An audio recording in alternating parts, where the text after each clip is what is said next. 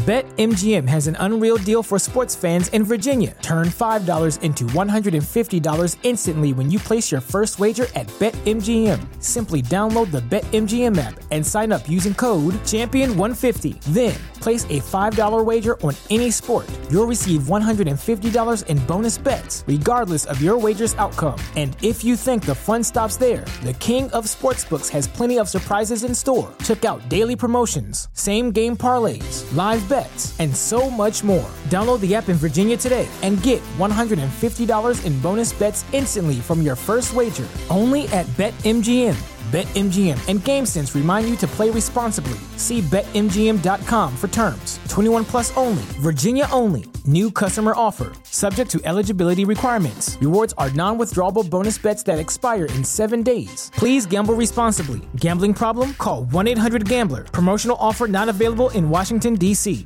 Bandwagon Nerds is taped in front of a live studio audience.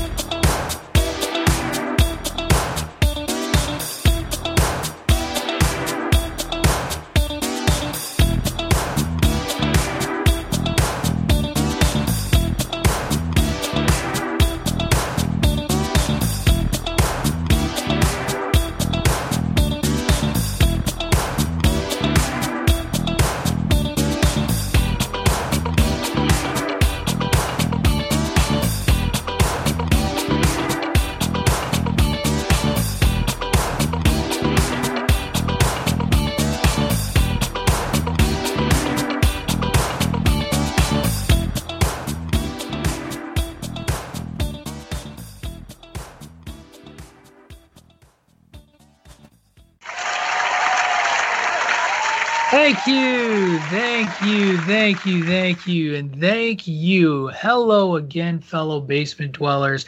It's your good friend Patrick O'Dowd welcoming you into another edition of Bandwagon Nerds here on the Chairshot Radio Network, a part of the Chairshot.com. I am as always, joined by the rest of the bandwagon. That's right. I have all three of them here with me. We've got the Reverend Rey Cash. We've got the lawyer David Ungar in the live studio audience himself, PC Tunney. Gentlemen, welcome back to the bandwagon. I am in a much better place this week. I, have made some peace, although I do have to admit that I'm still so despondent about my beloved Illini losing that I couldn't listen to the three man weave Sweet 16 edition of Chairshot Radio. I just couldn't do it. I couldn't do it. I just, it hurts so. It just hurts. But I persevere. I persevere. I move on. And yeah, we've got quite the docket now that the 90s project is over. Um, you would think that maybe we didn't have, you know, as big of a show, but looking at looking at what we got, we got a ton to talk about. We've got the Falcon and the Winter Soldier, a trailer that dropped today, some casting news, and even gentlemen, we're going to return to the Snyderverse. Gentlemen, Rey, we, we got look on Rey's breaking, face is epic. Some breaking news that happened overnight, Saturday night into Sunday morning, that we are going to talk about today that none of you know about. Hmm. Dun, dun, dun. I know how exciting is that? How's how exciting is that? Nothing but before like we get thinking on the that, fly, guys. No, no, I think you guys will have plenty of feedback. It'll be perfectly, it'll be perfectly. We got all kinds of stuff. Uh, and but before we get to any of all that other stuff, let's get to the Marvel stuff. Let's get it kicked off in style. Can I can I can I oh, share a story with you guys because you guys are nerds. Absolutely. You will appreciate this. So you know, I got these puppies back in December, and anybody who's had puppies know they eat everything. Puppies, so, puppies. Jerry so, puppies. Not those kind of puppies. So uh, downstairs in the game room that I have, which is really like a nerd, a tribute to nerd culture, I've got a bunch of Star Wars little mini figurines, right? Oh, dear. so one of the puppies grabbed Greedo, and, and I didn't realize that he'd gotten the Greedo figure until like early this morning. So the puppies have actually solved the decades old debate as to who shot first, Greedo or Han, Han, because they ate Greedo's arm that was holding the gun. Therefore, Han had to hmm. shoot first. Problem Very solved. well. Problem solved. That's that. It's good to it's good to have some closure on that issue. So I'm I'm very pleased. All right, Rey. Rey, you got anything? Rev, Rev, you got anything? before Uh, music. I mean, you want you. I'm just know. I I told you guys literally Friday. I couldn't wait till Monday or Sunday. Well, recording day. So yeah, I'm we excited. record on Sunday. There's no mystery here. We we tell everybody like it's yeah. This show drops on Monday, but we recorded on Sunday, and that's totally okay. Kayfabe's My dead. bad. You know we're well we're we're we're a kayfabe network, so you know. uh, not a kid. Whatever. Kayfabe is dead. That's and I, and I'm okay with it. So, all right, I got the throat slash from Tunney that that tells me that he has nothing to say this morning to, to or this afternoon. So we're gonna jump right to. it. Let's play a little Marvel music and then talk some Captain. Damn it, I do it every time. Falcon and the Winter Soldier. I suck at that every single time.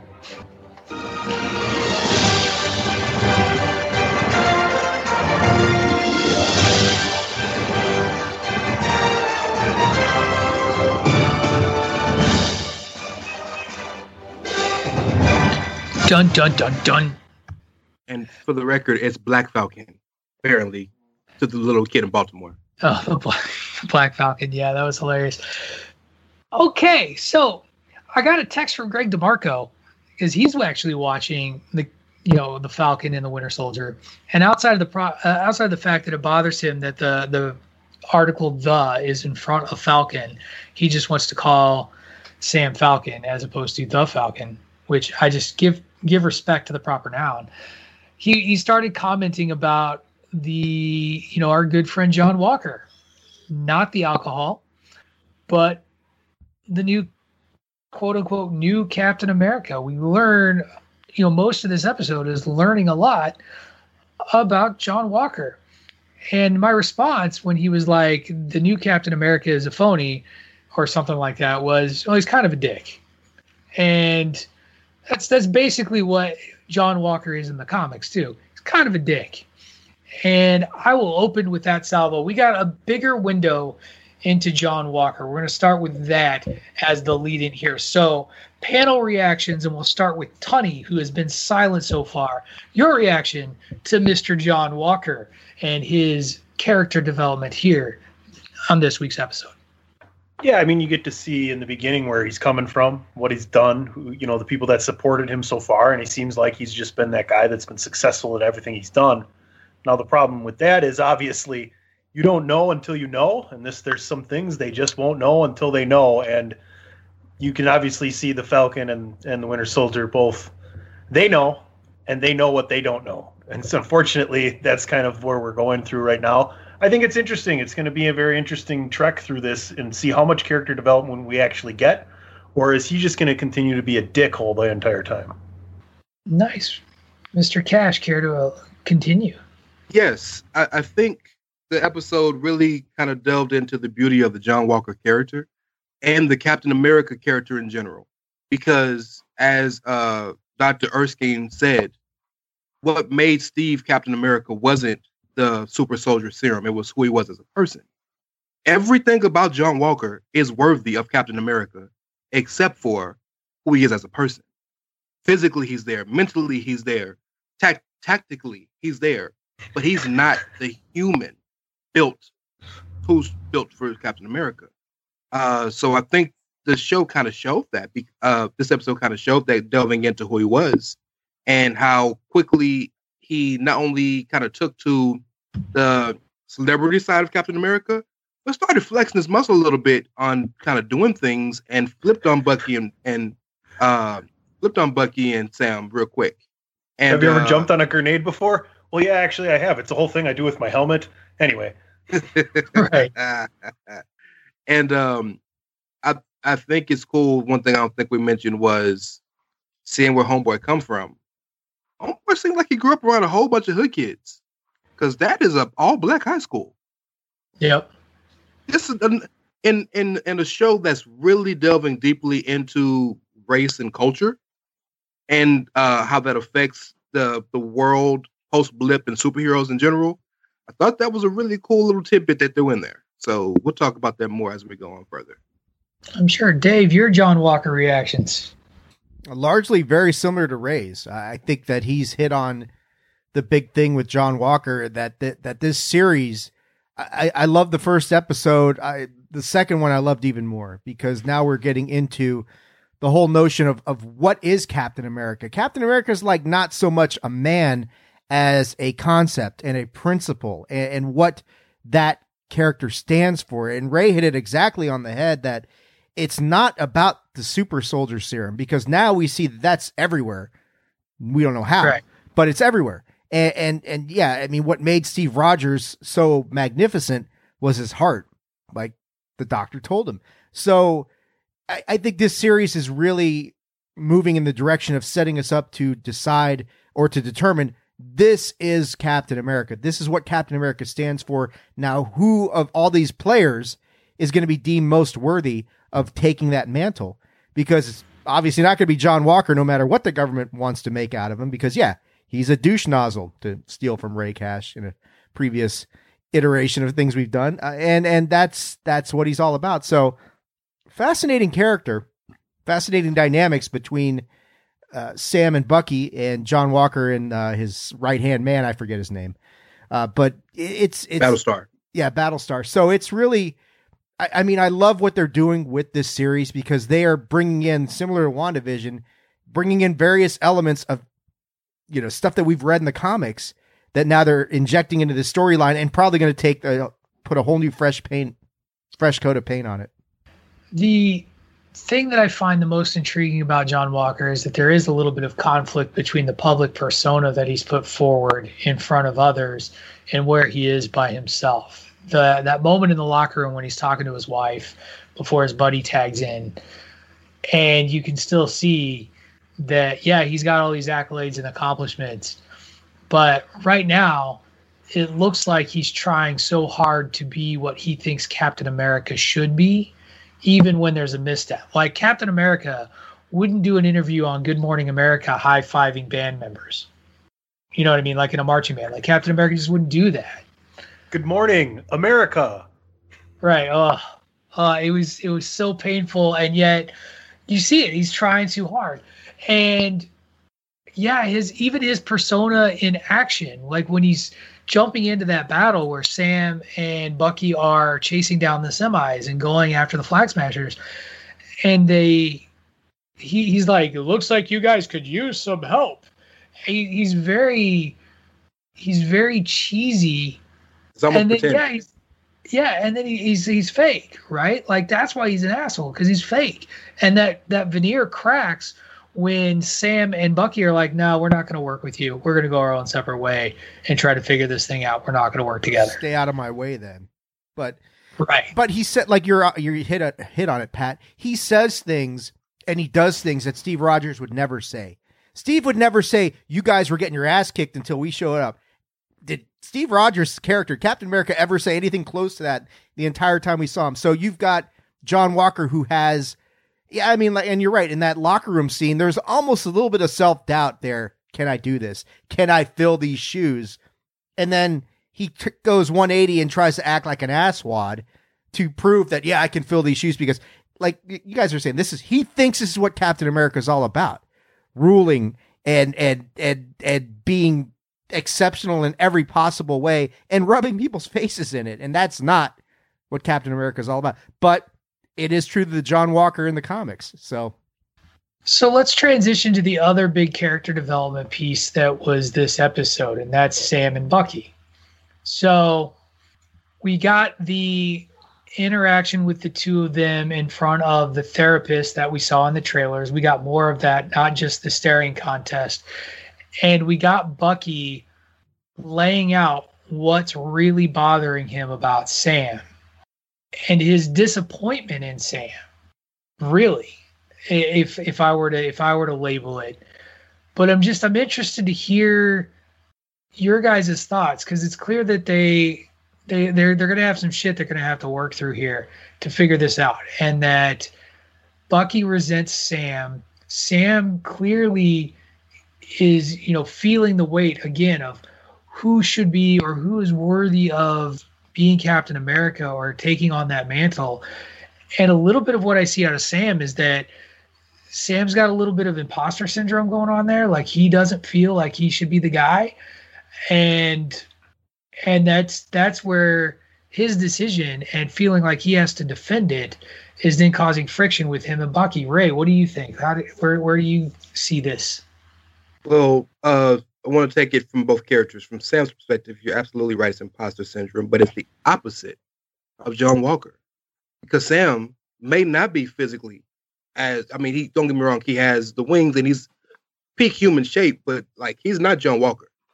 You know, like so all of the things that John Walker brings to the table as as a from a physical standpoint, Sam may not have, but he has the heart, he has the care, he has the personality, and I think Sam is thinking, well, I didn't have all that other stuff, and Steve did. I could never live in his shoes. I'm not worthy of this when the entire reason he was worthy was because of who he is as a person.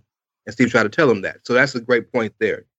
On the Bucky side, Bucky has had the two most poignant statements of this entire show on both episodes.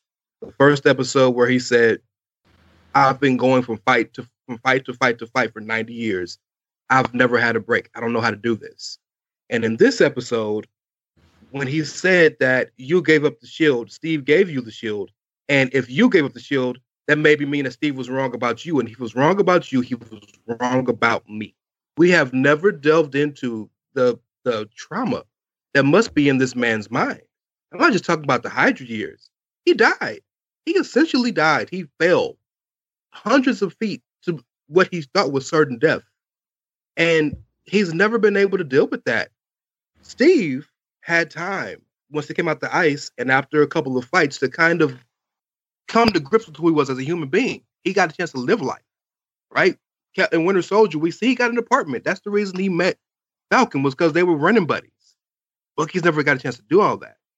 So it's really, and I love that they use the guise of the psychiatrist in therapy to explore this man's mind and his psyche and his fragile psyche and the dynamic of the two characters. So it's only gonna get so much more deeper in.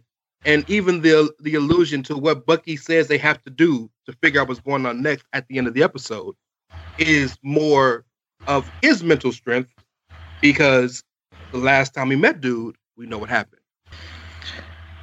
Dave. Well, I I want to I mean, are we to can can we talk about Isaiah Bradley yet because it ties directly into what Rey's talking about.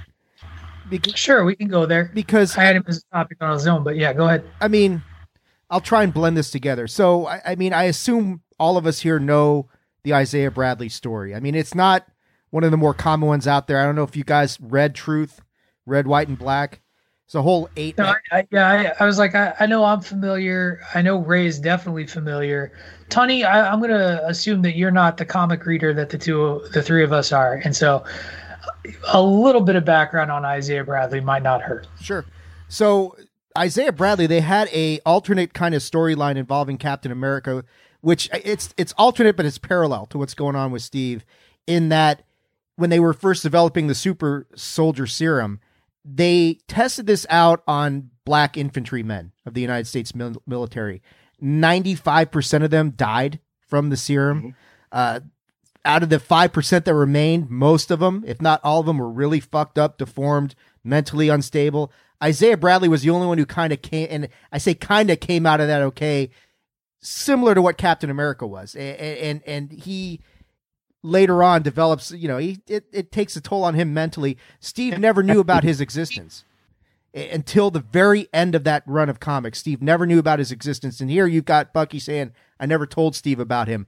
So I'm wondering when when he when when Bucky is expressing his disappointment in Sam, it's like not only did you let Steve down, but you let Isaiah down, and, and Sam's like doesn't even know who this guy is. But you know when he takes it, it's like why does Bucky take Sam to Isaiah other than to say there's a whole generation of black men who got fucked over by this stuff that's loose in the streets right now. Here's one of your, you know, here's somebody right here. You have a bigger obligation than you even understand which I don't know if, that's the message they're trying to send.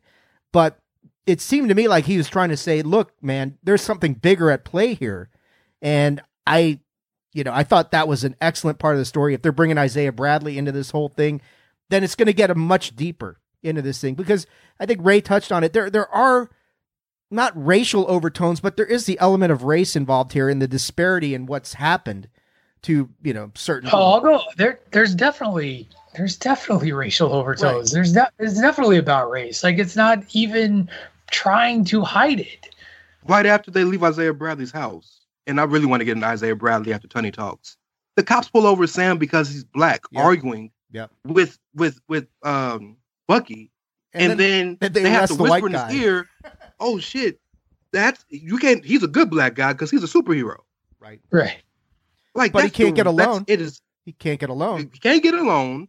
He almost gets arrested in the middle of the street because he's arguing with a white dude, and they immediately come and say, "Sir, are you okay?" Talking to the guy with the metal arm. That's what they're trying to look out for, right? The, the um, guy they have to arrest in the first place. At the end of the day, you know what I'm saying? Um, right.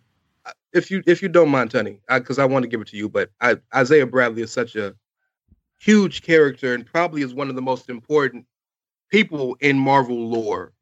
You spoke about it beautifully, Dave, but I want to give a little more context. For those of you who don't know, and this is important in, in American history, is during the world wars and and the, in earlier times when black people were still considered second-hand citizens, but were forced to fight for this country in wars.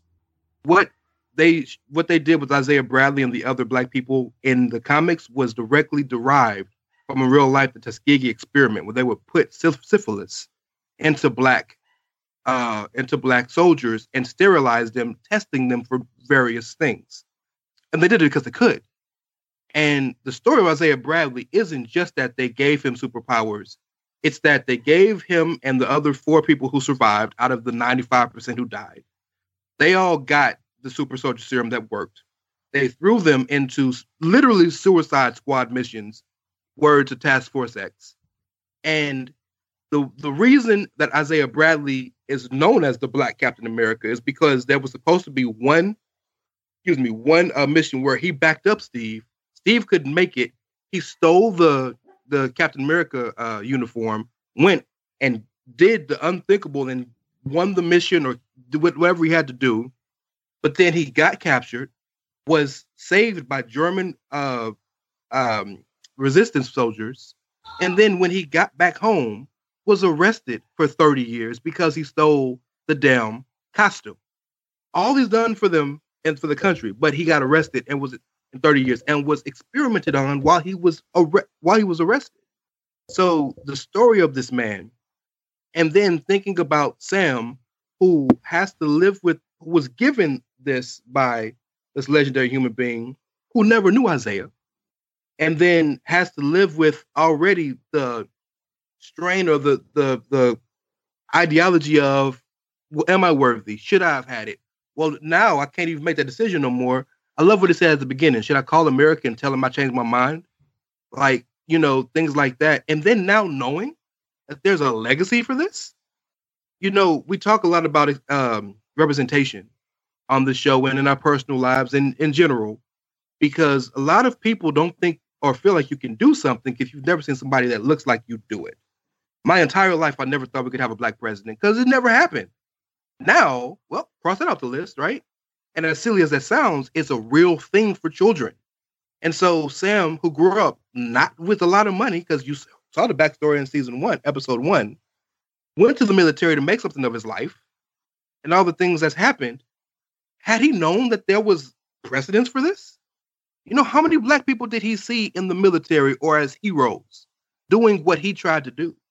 Not many. It was him and I and him. It was him and War Machine until they found the Black Panther.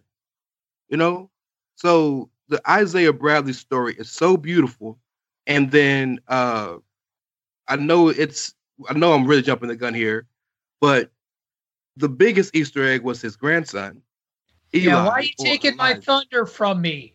Let others I'm talk. I'm no, I'm just I'm kidding. I'm just kidding. I'm, just done. kidding. I'm just kidding.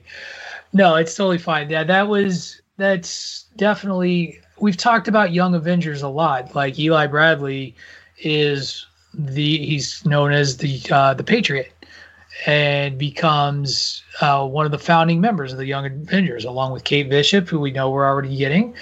We know that I think that we're pretty certain that Stature is going to show up with Cassie Lang. So they're they're building. What's that? Kamala Khan. Yeah, she's not one of the original Young Avengers, but she. No, sure. she but um, but I think you you're also you've also gotten Wiccan and Teddy, uh, or not Teddy. Ironheart. Uh, who was Ironheart? Riri Williams. And I know, I know, I'm th- I'm talking more newer stuff, but I'm just talking about people we know in the MCU that are of Right, that right. age that will be a I'm- part of I- the team. the one the ones that I'm so have they introduced Riri yet though? Has she shown up in a in an MCU show? She has not, but her show comes out next year. She's announced, but she hasn't appeared yet. Same thing with. Uh, Kamala uh, Kamala Khan, Kamala Harris. Oh Jesus, uh, Vice President slash uh, Superhero. Beast So uh, the only one that they haven't introduced yet is Teddy, the Skrull Hulkling character. Uh, and he, I, I would assume, will come along eventually because he and Wiccan were a couple. So we'll um, we'll definitely, I think, see Teddy come along. Maybe in Captain Marvel too. Who knows? Um, we'll we'll have to wait and find out. But yeah, no, I was totally waiting for you to bring up Eli, the the young the young man who answers the door, and is kind of carrying a, a bit of that resentment as well that the character has in the comics. So it'll be interesting to see if that's just an Easter egg or if that's something that actually pans out down the road in other MCU stuff. His story, by the way, very interesting. Speaking of um, characters that have problems, because he grows addicted to a uh, a, it's MGH or something like that is what it's called. It's like mutant growth hormone or something like that, but it gives you powers, um, but at a at a price. So very very interesting little bit. The other question I wanted to ask uh, it comes in regards to the Flag Smashers. Who sent the text? So y'all remember the text I'm talking about? I do not. So when they escape, Falcon, um, Bucky, uh, U.S. agent, and what's his name, they go to a safe house, and the woman who has been, who's kind of the de facto leader, receives Harley. Yeah. text messages, and the text is the first text is, "I know what you did, and you're going to pay." It's the it's, It's more emphatic Who is- than that. I'm going to kill you. so, It's the power broker. it's the power broker. who who is the power broker? We don't know who he is, but remember when they're they're loading up the uh Right, right. the His plane, men are on the way. and they're like the power.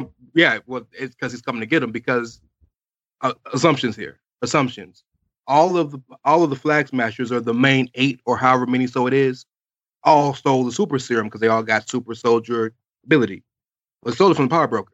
Either they stole it or they had a deal that they broke. Now he's after them. any speculation as to who the power broker could be. It's not Zemo because they're on their way to see him. I, I, I don't think it's somebody that's already existing. Think it's a brand new character? Yeah. brand new character is in new to the show and new to the MCU entirely and not in a comic book or No, just just just new to the MCU. Um, because I mean, what they were like two or three in the comics, two or three power brokers in the comics. So Yeah. it could be someone. I mean, the whole Flag Smasher thing It's was the- was a dude, and they gender they gender swapped it to make it Right. Karli, right? So they can play with these characters. So I'm sure it's somebody that exists, but we haven't seen them before. I don't think it's like Thunderbolt Ross or Obadiah Stane or nothing. I just think it's, it's a it's the Red. Hood.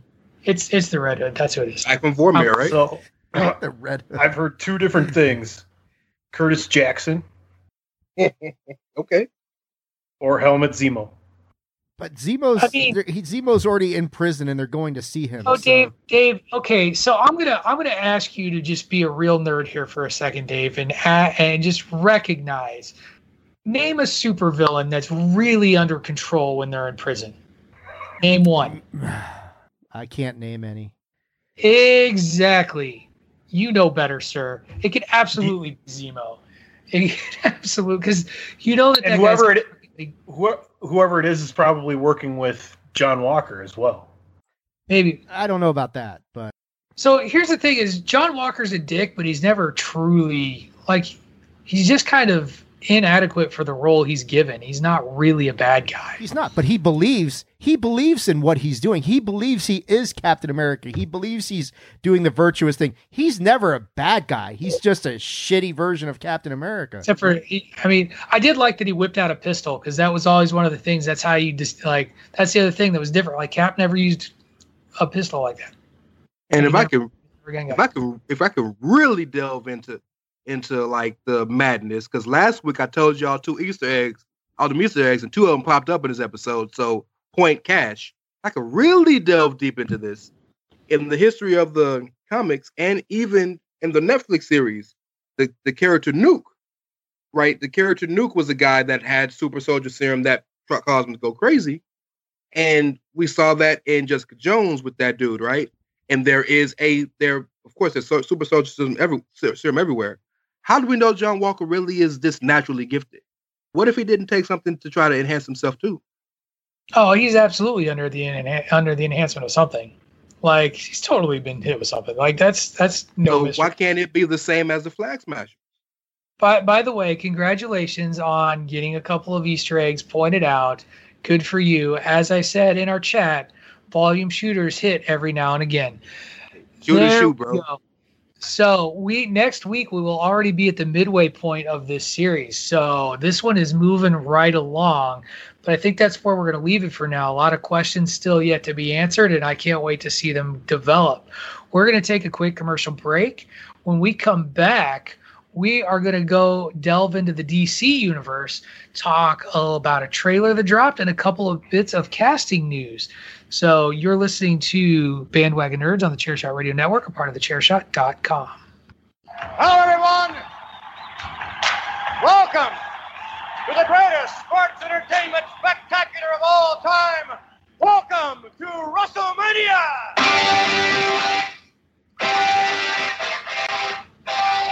Hey folks, PC Tunney here. Make sure you're checking out Mania Madness every Friday afternoon on the thechairshot.com. Christopher Platt and a rotating list of guests go through every WrestleMania one six pack at a time. Check it out every Friday only on the Chairshot Radio Network. And we are back. Gentlemen, I still don't have a DC Comics, DC Universe music bit yet. So uh, I'm sorry. We're just going to have to dive right into it. Just play that uh that that Wonder Woman uh Amazon theme song that pops up every time she shows up on screen. That's because it's a dope theme song. Like you can't you can't argue that that's not a dope theme song. But we're not here to talk about Wonder Woman. We're here to talk about the Suicide Squad because the Red Band trailer dropped this week on Thursday, and I don't know about you guys. I watched it four times. How many times did you watch the Suicide trailer, Tony? Fail, Once. Fail. fail. Dave, Dave, how many times did you watch it? Twice. double fail Rey really did we really just go one two three around the fucking table Legitimately, yes. Listen, I'm the only one who put the funny dick line in the in our post commentary though. Come on now. That was Why, good why, stuff. who would, who would put stuff. dicks all over the beach? I don't understand. okay so there's a lot happening in this trailer the dicks all over the beach joke i would eat a dick for freedom i'd eat every dick for freedom Not, notwithstanding. By the way john cena a treasure in that trailer. I thought he was a definite highlight and can absolutely see why he got his own spin-off show out of this because he was hilarious. Idris elba front and center also awesome. And then i, I gotta say i'm gonna get his name wrong because i'm not the dc guy but shark. Man shark guy shark what? King Shark. King, King Shark. King Shark. King Dude, Shark is a shark. king, king shark that dude was Right. fucking awesome Land Shark It's- from Saturday Night Live. Land Shark. It's kind of a shitty interpretation of it because what I see from it, they play him as stupid and, and very ignorant and slow. Whereas in a lot of the interpretations I've seen, it's not like that at all. It's a very vicious character. Now, whether or not something's happened to the trailer like that's all i needed Well, I've seen many different episodes with him in, in different comic book things, and it's just I don't like the way that they're portraying him, unless that's what they did to his character.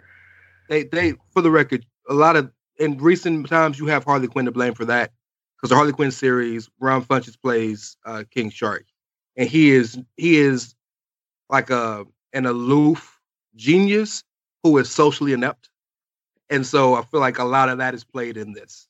By the way, you know who the body double for King Shark is? Yes, I do. Dave, Tony, do you? No. Sylvester Please. Stallone. What? It is. And news broke right after the trailer dropped that Stallone is the body, uh, the body actor for King Shark. voice. No, he's not the voice. Somebody Is else. that is the voice? No, he's not. Uh, I'll pull up the article because uh, it's somebody else that's relatively known.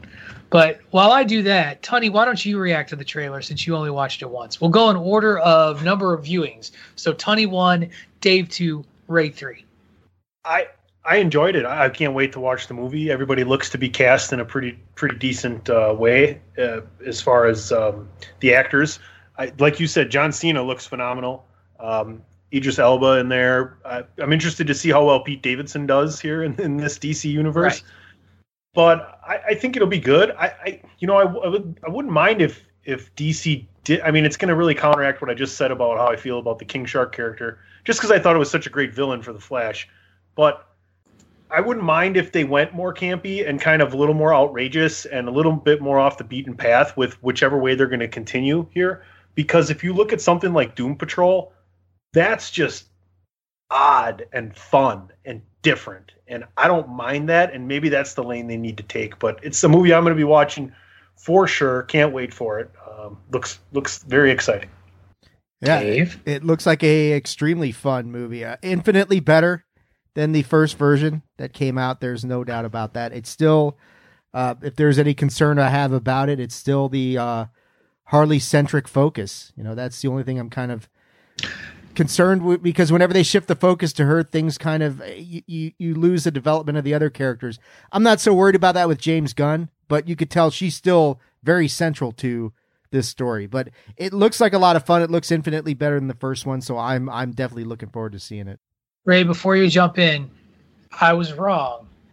King Shark is voiced by Sylvester Stallone, physically portrayed by Steve Agee, who also plays the warden of Belle Reve. Okay. But So I know just- in the just a little trailer when he says hand, it sounded a lot like Stallone. Yeah, you were right. I was wrong. Stallone is not the one doing the the physical work. More points for Rey Right? this week. Wow. Twice in one What? episode? I am confident and competent enough in myself to admit when I'm not right. Right. I appreciate that. I will remember this day. It's a Good. day that will You live should, in because it'll be the one day it happens. The the Harley Quinn point is interesting to me because I mean you're you're right, but I I think the it works well in the movie she's been thrust in. Because the movie she's been thrust, first and foremost, Margot Robbie is a gem. And she plays the Harley Quinn character perfectly. The only thing I don't like about the character is because I'm so used to that voice and she doesn't do it. But that's okay, ultimately, because she says the words that she needs to say correctly. When she says Mr. J, she says it a certain way and stuff like that. But the beauty of this movie and Suicide, Suicide Squad as a medium is that the whole point is everybody gonna die. Like only a few continue to live and move on to the next, but the majority of people die. Ultimately, in that thought, the only ones that matter are Harley, uh, Flag, Bloodsport, Peacemaker, King Shark, and uh, and uh, Wanker as um, John Cord uh, Boomerang. Everybody else probably gonna die. Eh. So we Boomerang doesn't need many lines to know that he is an asshole. We don't need much of that. We know who Flag is. Clearly, three minutes of a trailer showed you who the hell Peacemaker is. You know, so like I I feel where you're coming from, but I, I- I don't think it's as big a deal because we're gonna get to know those other characters for about five, ten minutes and they're gonna die. And we're not gonna care by the end of the movie because it's gonna be great. Well, I think James Gunn will balance it out much better than the first go around where it was all about Harley or Birds of Prey, which was Oh, I So- disagree entirely. Suicide Squad, was, their first one was not all about Harley. It was definitely all about Will Smith and Deadshot. It was Deadshot. about that shot. It was more about that shot. It was about Deadshot, man. Like, I would agree with that. But but the Will Smith, it's Will Smith movies are about Will Smith. It's just what it is. Right. I mean, Birds of Prey was Harley's movie for the record. yeah, that was Just absolutely, like so much so that they changed the name of the movie to Harley Quinn. Uh, I yeah, I I think that to to go back to the original Suicide Squad, I would say that it's it was definitely Will Smith, and then I would say Harley was like one B because you had the whole Joker bit, and I, I still don't like Jared Leto as Joker. Uh, and no matter what his iteration is, can somebody explain to me what Polka Dot, Polka Dot Man's power is? Because I, I don't know. I'm not a DC guy, so To cut promos like Dusty Rhodes? No, that's not it. Uh, uh, no. Like has the- seriously, what does he do? He has he has the ability to wear something with stripes as well, and it doesn't clash. That's also exciting. Does does nobody know? Like I'm, I'm um, legit asking. I'm looking at. We just told you two things. We just hey, does anybody know we gave you two things and you didn't like them? Did you research these things? I just no. Did he grow up with living through hard times? Is he the son of a plumber? To go back to Dave. Maybe his Do you- family invented Dippin' Dots. Oh, shut up. Can wear plaid, baby. Do you really want the answer to this? I do want to know. I want to. I want the answer. Yes. Okay, so this is Wikipedia. Uh, powers and abilities for Polka Dot Man. When he created his costume, Abner Abner Krill possessed advanced technology in the form of the costume's polka dots, which were controlled through the costume's belt. When attached to his costume, they were inert, but once removed, they would enlarge in size and become various different devices which could aid in his crime sprees, most notably a flying saucer, which he used as a getaway vehicle. And then they explain what some of the colored dots mean. If you want me to tell you that too, I can. No, I don't. I don't need to go that far, but that Yeah. that helps me. I'm, I'm good. I was worried he was going to be like the Spot in Marvel, you know, where he's covered in dots. He throws and he makes portals to be able to travel through and and and move on from there. So, okay, I'm assuming this is a, a day of release viewing for at least three out of the four of us. Would that be fair? Except for Tony because he doesn't want to pay for anything. So, you Oh, know, it's gonna be thirty bucks for this one. This is crap. Anybody want to put me on Skype while you're watching it? Just point your laptop right at the screen. Right. Maybe I'll wait for DP to do it. Then I can watch it on 120 inch HD. It'll, Yeah. it'll actually seem like I'm Just watching it. By then, There the you go. pandemic will probably be over, and you can go to DP's and watch it on his in the Thunderdome. Right. Yeah. Dave, I meant to ask you, um, because you had asked us, did you did you invest in Disney Plus? Like the premium the premium content, the like premiere thing. By the time Black Widow comes out, I will. You will spend the thirty dollars for Black Widow? Yes, which I noticed know, was not on your rundown, which I'm not sure how we don't talk about Relax. that. All right, Relax. All right. Relax. I'm relaxed. Relax. I'm There's doing, some surprises in this week's rundown. I'm doing Zen Relax. right now. Zen. Woosah. Woosah. Get to your happy place. Get to your happy place. I'm place. gonna channel my Phil Jackson meditation tapes. I know we talked about the Washington Wizards this morning on Chair Shot Radio, but like it's okay. And It's then the okay. fuck- Kenny go out and I wear a win. blazer. God damn! Then they go and one. Idiots. Yeah, the Bulls took all their new talent and promptly lost. But let's move on. We've got so we've got way too much news to to sit here and dwell on this. DC did make a couple of casting announcements. One was a one was an older announcement that finally just sort of hit the mainstream news, and that's in regards to the upcoming Flash movie. And this was this was a casting decision made not so much because of a dissatisfaction with the author, but more or um, the actor, but more of a scheduling conflict based on everything that I've read, and that is that um, Henry Allen, Barry Allen's father, originally played in uh, Justice League by Billy Crudup, has been replaced by Ron Livingston. Now, I think of Ron Livingston in the context of his character from the movie Office Space, where he plays um, he plays the main character, and I'm going to Peter he plays Peter in in Office Space. But he's he, I know him much more for his comedic acting roles. That was you know three decades ago though. He, he's he's put together quite the career since. Um, thoughts on this? What I, Billy Crudup had such a small minor role in Justice League. It's kind of hard to see where they were going to go with the character, other than he wanted his son to be. You know, he wanted his son to to kind of find a direction in life. So I don't know. Let's uh let's start with you, Dave. What do you what do you think of this this bit of casting news? What do you think of Ron Livingston as a father figure for Ezra Miller? I okay, that's kind of my reaction to it. I I don't I just don't see him having a major role. I mean, even if you look at the uh, either cut of the Justice League, he really didn't have a huge role in either one of those. I mean, it's it's Flash's Barry's motivation to show his dad that you know he's one of the great ones and that sort of thing. Okay, eh, you know that sort of thing is fine, but I I don't. I don't know if the casting. I mean, I have no problem with the casting decision. I just don't know how impactful it's going to be as far as So- that movie's concerned. Can I can I ask? I want to ask a quick question about this because based on what I understand, Henry's in prison because he's been found guilty for killing Right. Barry's He- mother. Barry's mom. Yes. So, yeah. So basically, Eobard Thawne goes back in time and kills Barry's mother, but it's happened so It's fast Flash. that they can't they can't catch him. So then the father goes to jail for it, and then you have Flash the rest of his life, Barry Allen, trying to. That's why he's into uh, CSI and everything else, and so that's that's the gist of that. Yeah. Right. And Barry spends a lot of his time trying to prove his father's innocence, which he's largely unsuccessful at. And and depending on what the what's the storyline for this movie, because if that's the main part of it is Barry Allen trying to, you know, prove that his father's innocence, then we could actually see Ron Livingston having a big role in this movie. I didn't particularly like who played uh Crudup played him before, and yeah, I he, he was fine, but I mean, I guess I was used to who who who originally played the Flash that played Barry Allen's father in in CW, um, You the old know. Flash. I remember. You'd know better than I would. Gosh, I can't remember. I can't remember his name, but I know who you're talking about from the Yeah, original MS CBS series. Like he was. he Yeah. was original. I'm so used to him, but I can see Ron Livingston being better. I mean, it, it depends. Like you said, how much of this is going to be in the storyline coming up? I mean, if they're going Flashpoint on us, that and that's suspected that they're going to go Flashpoint because you got Ben Affleck's Batman and, And Michael, Michael Keaton. Keaton. So that certainly lends credence to the Flashpoint theory, and that's centered all on Barry preventing his mother's murder. So maybe he's going to have a bigger role than we thought. Would you love a secret like cameo by Jack Nicholson as well? Yes, sign me up.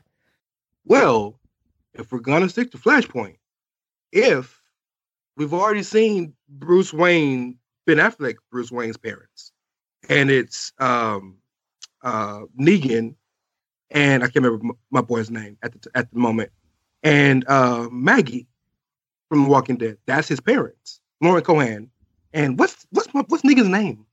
Jeffrey Dean John- Stan- Jeffrey Dean Morgan. Morgan. Yes. Morgan, not Stanton. technically, if we're going Flashpoint, Batman's supposed to be Jeffrey Dean Morgan and the Joker's supposed to be Lauren Cohan. If that's where we're going. Maybe. Thomas Wayne is is Batman in Flashpoint, right? So it's Bruce's That's dad. what Thomas. Wayne, Thomas Wayne is Flashpoint, and Tom and Martha Wayne is the Joker. I don't know if we're going to get Flashpoint though. I think we're going to get more into the multiverse. I think that's where you're going to see the the whole thing where you're getting different universes colliding together. I know that's all part of Flashpoint, but I don't think that I think that's the part of it you're going to get. we might be discussing that a little bit later on with Patrick's rundown. So let, let's Right. table that conversation. Hold that thought. Hold that thought. Yeah, that's a good point. By the way, I do love that the, that a piece of casting news can take us into speculation land, and I'm going to ask you to keep doing that with the other bit of spe- uh, news because we also got a casting announcement out of Shazam 2. Shazam: Fury of the Gods announced that Academy Award winning actress Dame Helen Mirren will play Hespera, a daughter of Atlas who is apparently one of the film's villains. Here's where this gets interesting, though. It's a character that's new to DC lore, and there's no real indication of how she'll fit into the story. So, my question to you all does this make sense of this? Does does this make sense to completely introduce uh, an unknown entity into a superhero movie? Who's who's directing this? Um, David F. Sandberg, the director of the original. Okay, so that and, and whoever's go ahead and write writing this in here, they're gonna have to be a really good Scrabble player. Because when you get a blank tile, it's only worth what you do with it. So first and foremost, Dame Helen Mirren is one of the best actors in this earth.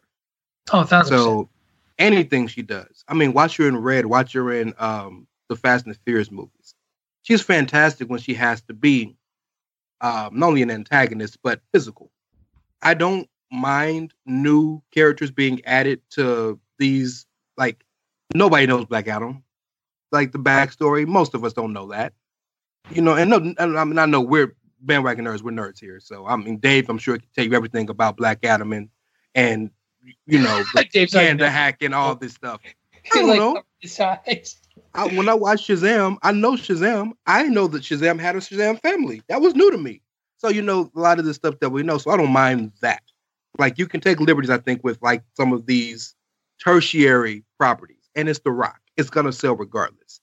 I am disappointed. Disappointed because the role for Hel- Dame Helen in the DC universe is already right there. Granny Goodness. Well, I guess that's going to be to table table that one too as well. Yep. Uh, but I, I think I, I mean I'm I'm okay with them trying to create something new. I just don't quite understand the timing because this is going to come out after Black Adam comes out. So the natural tie-in for Shazam 2 should be a continuation of the Black Adam story. That's the big bad in the Shazam universe. I don't I don't understand why we're not lining up those two at that point in time. I can answer that for you. Go ahead, Rey.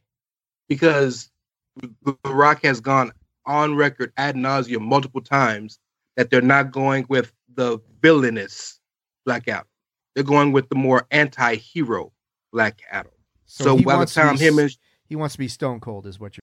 or something like that, but I mean, they're they're right. Glass All breaks. these years later, he wants to flip, but there is precedent because while we know Adam in many uh, iterations as a bad guy or a villain, he also is the hero of his people, and he is very much like Namor, or very much like um, in a in a in a more twisted sense, T'Challa, the leader of a people who has to do positive and negative things for the good of his people. Doom is another guy that comes to my mind.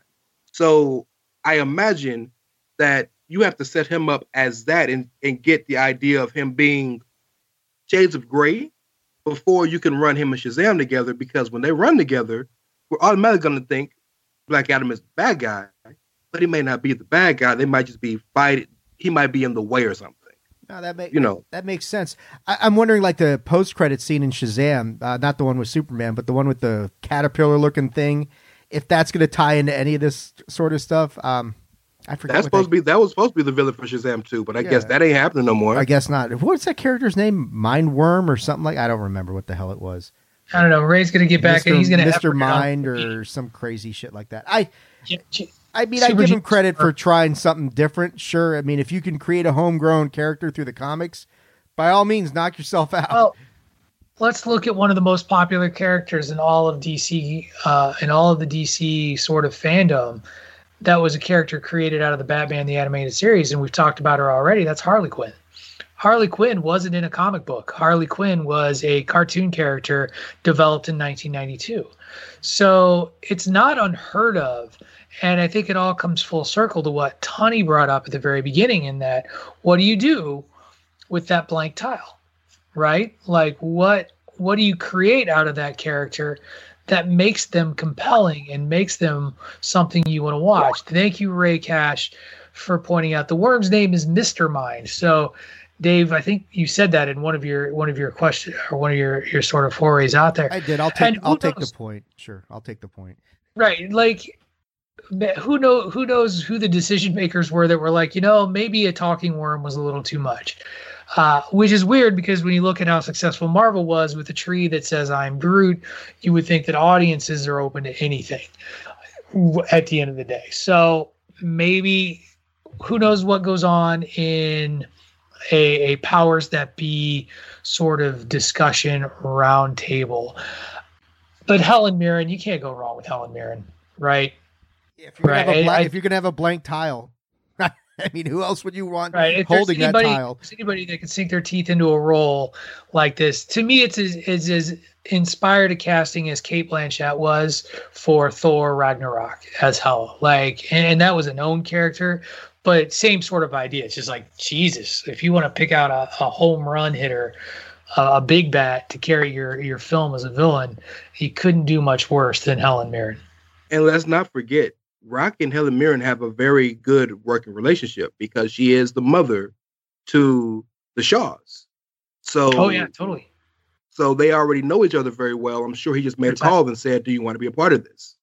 So, absolutely. Uh, so, good news coming out of the DC universe uh, here, uh, and we're going to talk about this when we get to the to the next side of the break, on the other side of the break. But maintaining momentum, I would say, on the film side of things for DC.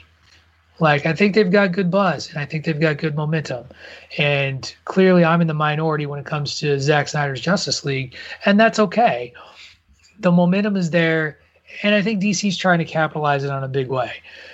We'll talk about that on the other side of the break before we go to the next commercial, I do have to do my duty and remind you all that if you love the content that we're putting out, if you love hearing us each and every day, and you want to keep us up and on the airways, head over to prowrestlingtees.com forward slash the chair shirt and invest in a chairshot.com shirt. We have all kinds of great designs out there for you. Everything from hashtag journalism, hashtag safe tag team wrestling to the OG chair shot logo to the bandwagon nerds official t-shirt as well as the part as the other nerdy show we got on here, the entertainment show, A Winner Is You. Lots of great stuff out there. Variety, all shapes and sizes, and yeah, just worth the time. We love the support we get from each and every one of you. You can get it in a standard style for $19.99, or if you're feeling fancy, you can spend a few bucks more and get it soft style.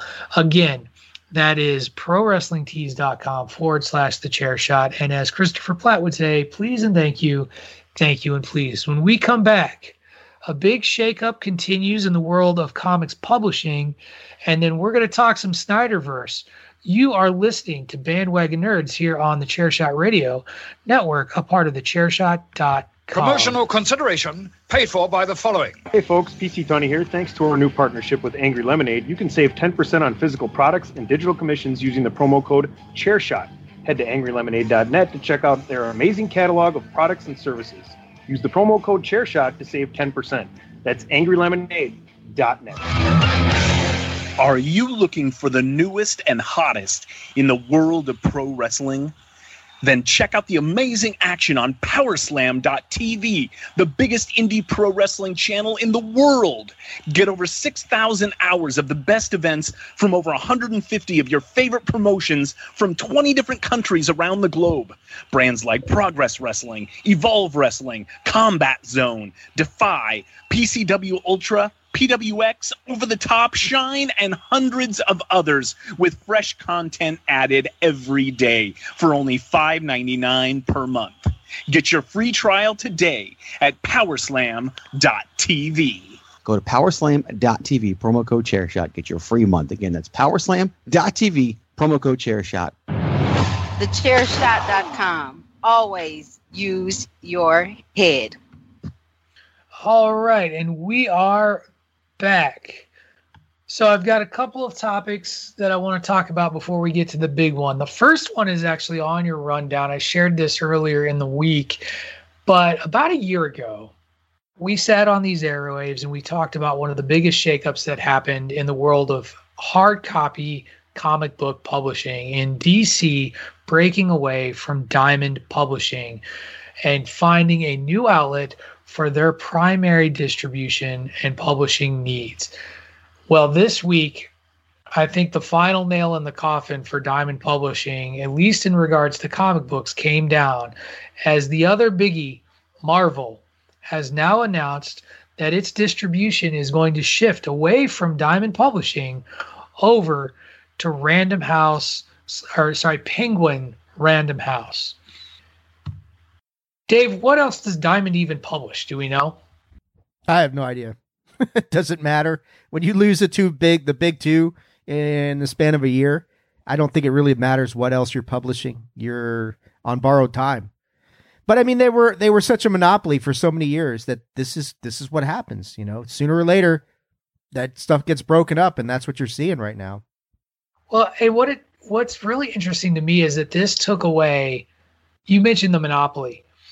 This was kind of the last middle finger that the comics industry and the big the big two really could give to Diamond Publishing. So for those of you who don't know, back in the 90s, early 90s, when all of this broke down, because 92 ish or somewhere in there, that's when Diamond Publishing basically took Marvel and DC and grabbed them by the balls and said, publish through us. Because what they did is while DC and Marvel were struggling after the kind of the bubble burst in this big swell of comic publishing, Diamond quietly started buying up all the outlets that DC and Marvel could use to distribute their material and became the exclusive um, source for the brick and mortar comic book store.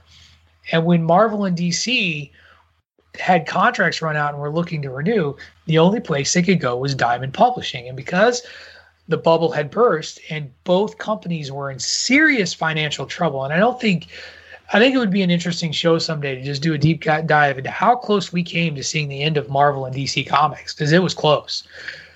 Diamond was the one that was there and said, "Well, we'll distribute you, and you'll you'll come to our terms." That power dynamic has completely shifted, and I think we we all know why, right? It's film, film and television has has crushed what was once a powerful company and and and I I think you got to factor in digital comics as well. That has not oh, helped oh, their situation. Yeah.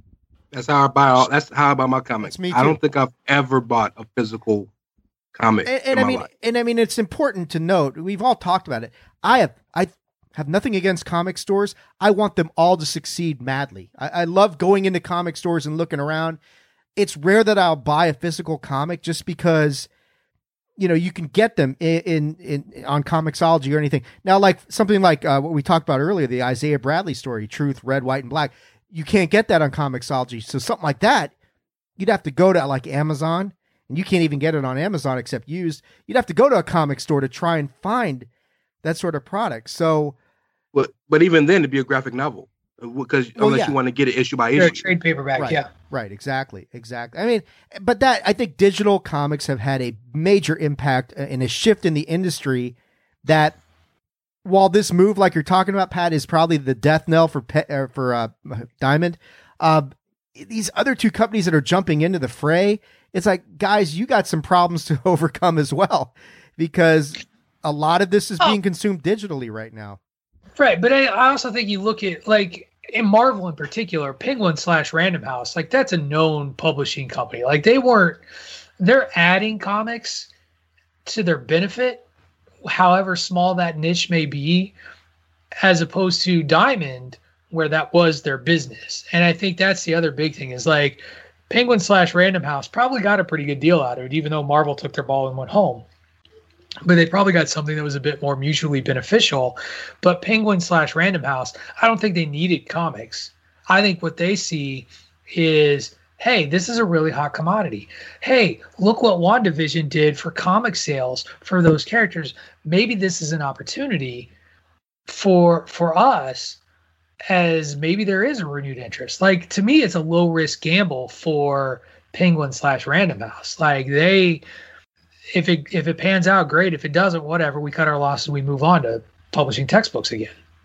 I agree completely with what you said about the low risk because they their money, unlike Diamond, isn't all put into comics. So if if Marvel and DC don't have tremendous sales that are breaking the bank, they're still set financially because most they have so much of their money tied in other products and other publishing rights. But I've mentioned this to you guys multiple times, and I'm really curious, especially now with the start of Phase Four and with these new mediums, with these lesser known characters like Wanda, Wanda and Vision and Speed and Wiccan, and now Sam and Falcon, and even Eli and uh, Elijah Bradley, or or not Elijah, but Isaiah Bradley. Do we really think that the rise of the MCU and the DCEU now has really created a boom in comics in buying physical comics anymore again? Well, we talked about this. Were you were you at the show? Maybe it was one of the ones that you missed, but there was a, an interesting headline that and I, and it was WandaVision in particular. It was the first that I'd heard of this, where the show generated so much interest in the characters and the stories behind them that Marvel actually had to reprint or actually went and put back to print a bunch of these stories because they were selling out. Okay. And so that's why, like, I think it's a relatively recent phenomenon. We talked about it would be interesting to see what happened with the Infinity Saga books, like those three storylines, to see if that really created a boost in sales for the most overrated comic story in history. Um, but the the the WandaVision story, I think, was the first I'd really heard about it. So I, I like I said, I think it's a low risk, high reward thing for Penguin. Because if it works, great. Yeah, Agree. Agree totally. Yeah, I mean, I, I I do Go think Dave. that the you know now you got the stuff rolling out for Phase Four, like Rey's saying, you've got renewed interest in the DCEU. Uh, that should be a good engine for the comics industry. Maybe not the physical stuff yet, but the industry in general should see somewhat of a resurgence. I would imagine. And the beauty of it is that Superman's gonna sell, Batman's gonna sell, Wonder Woman's gonna sell, Justice League, Avengers are gonna sell, X Men are gonna sell. You're big, Spider Man's gonna sell. But now you're bringing all, damn near all of Phase Four is about lesser known characters. Shang Chi is coming up next, right?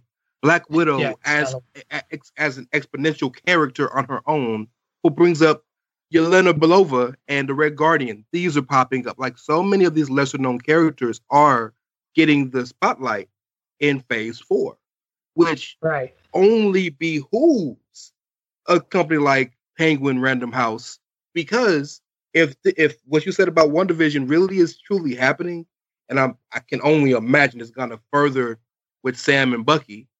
It's imagine what it's gonna do for these other for these other Well, properties.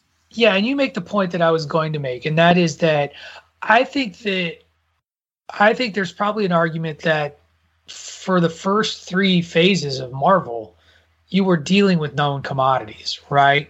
For the most part. Whether it was Captain America, who's like Iron Man's probably the exception. Actually, out of the whole group, Iron Man, I remember when it was announced that that was going to be the first big Marvel movie. And I was like, okay, I, I, I guess. And they turned Iron Man into because he's he wasn't the character he is before the movies. Like if you go back and look at comic books, like he had great storylines. He was a member of the Avengers. He wasn't the heart and soul of the Avengers. He he wasn't. No, He wasn't but the he guy. was he was the founder. Turned him he into was Batman. like yeah. But he, he was, was- But again, He had a he had a cartoon. Like if you get a cartoon in those days, you're Yeah. somewhat important. But let me ask you this question: Did uh, outside of you, did people watch the cartoon that lasted less than a whole season? That's like 13 No. episodes on Disney Plus. Thank you. So that tells you all you need to know about the viability of Iron Man. Like, I, Give, like I give, give get it. Patrick a Zero point there. Give Patrick a point there. Thank you. That's one for me. Anyway, but out of out of those core characters, yeah, people knew who Captain America was. People definitely knew who the Hulk was. Spider Man when he came along, like Thor was another one. Like Thor was a, a tertiary character. Frankly, Marvel should be. Uh, Marvel is actually relatively impressive when you consider what they did make something out of with kind of their quote unquote side gigs considering the X Men, their real moneymaker, was under the control of Fox, and Spider Man was under the thumb of Sony. So I don't know. Maybe I'm maybe I'm full of shit because at the end of this, like I don't know what kind of renewed interest was thrown into those those original characters, but they felt like more known commodities. Doctor Strange, who who knew anything about Doctor Strange? Guardian. Um, Wanda Guardians Maximoff- of the well, Galaxy. Guardians of the Galaxy. Black Widow. Black Widow's got a whole movie coming out. No one knew shit about Black Widow before she shows Right. up in Iron Man two or three. Scott Lang, not Yes. not Hank Pym. Yes. but Scott Lang, that man. Right. That's yeah, yeah, you're you're right, you're right. Okay. So I mentioned this when we went into the commercial break that there was a piece of news that dropped overnight that I wanted to share with you guys. And I just put this link in the chat that we all share. I'm sure that you all heard the beep, noble listener, as I dropped it in.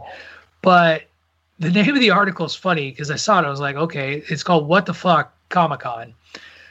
So, Comic Con International San Diego had announced that they're going to do a virtual convention over the summer. However, they've now made an announcement, and they did this o- overnight, that they're going to try and hold a small, I'm going to put that in air quotes, in person con in November over Thanksgiving weekend. Now, this person is pissed about it. Um, so we're not going to, like, I only share it because of the news bite, but instant reaction to an in-person San Diego Comic Con in November on November 26th through the 28th, 2021 at the San Diego Convention Center. yeah, what it's going to do is make it more likely that local people attend and not people from all over everywhere, which is probably a good thing. So, yeah, I don't know. Have some patience. Everything's going to open back up eventually. So you can't go in November in San Diego. Cry me a fucking river. So does the PC today stand for positive criticism? Because that was very positive. I'm going the absolute other way. Please go the other way, Rey. Let, let's Please, hear go the absolute the other way. I think it's dumb as hell. I I I understand the idea that vaccine is getting out by the by the end of the summer. The majority of people who believe or care to get the vaccine will have been vaccinated in some form or fashion. Where it seems like we're trying to get back to normal unless wave five, six, seven, eight, and nine of this damn virus keeps, you know, growing and changing. But Thanksgiving is such a shitty holiday to do anything. It's just a holiday. If you really cared about a multi-day holiday, Labor Day's right there. Labor Day weekend. We don't do nothing but barbecue.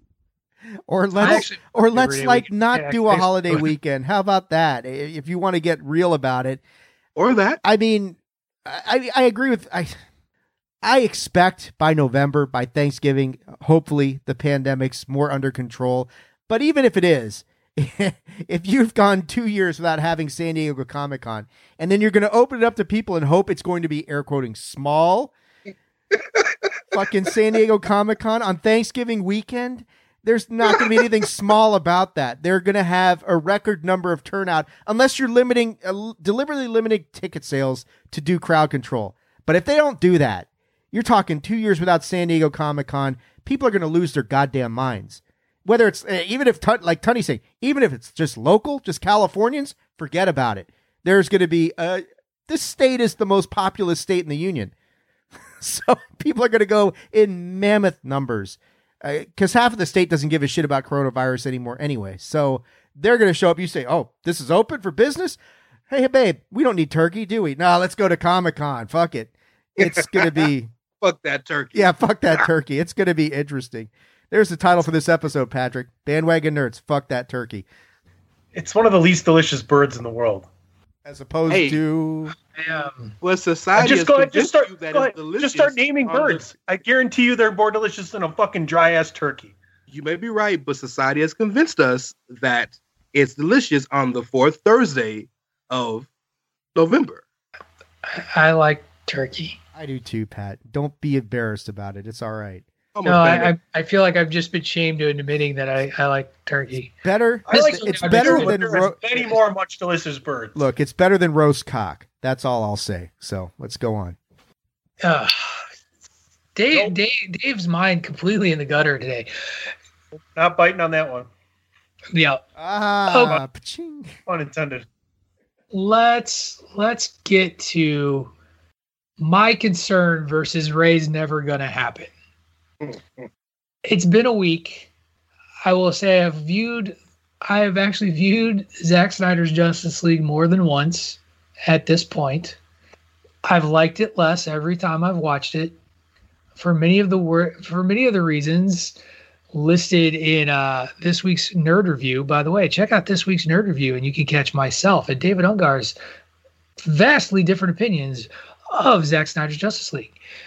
I don't hate the movie. I think it's a good movie.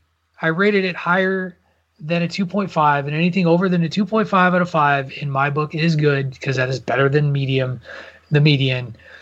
However, I I don't I don't love it. I'm in the minority. People are going nuts for this thing. People are raving about this thing.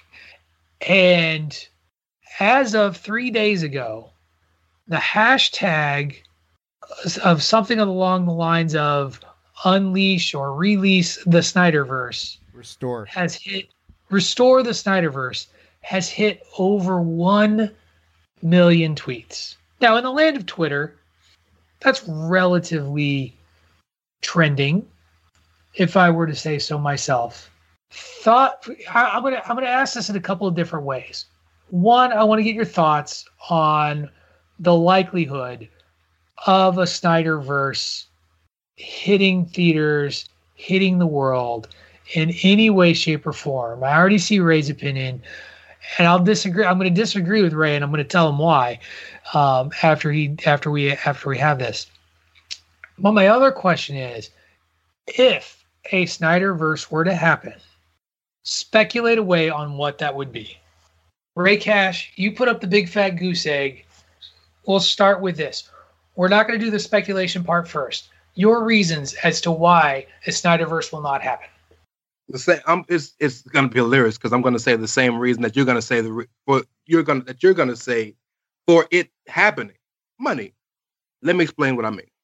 Zack Snyder's Justice League movie, which was very largely, if not solely, because of fans.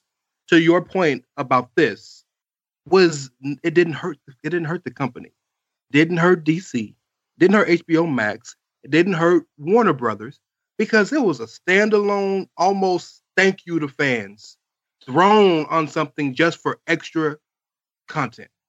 For them to restore the Snyderverse means that they have to change, remove, and redo six or seven mediums already in works.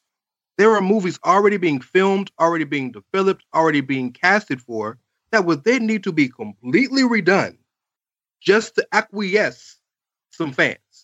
Now, I want I want to explain the difference of what I'm saying. Justice League, Zack Snyder's Justice League was acquiescing to fans, but the acquiescence did not affect anything other than the fans were happy. It didn't affect the bottom line. It didn't affect any casting. It didn't affect anything.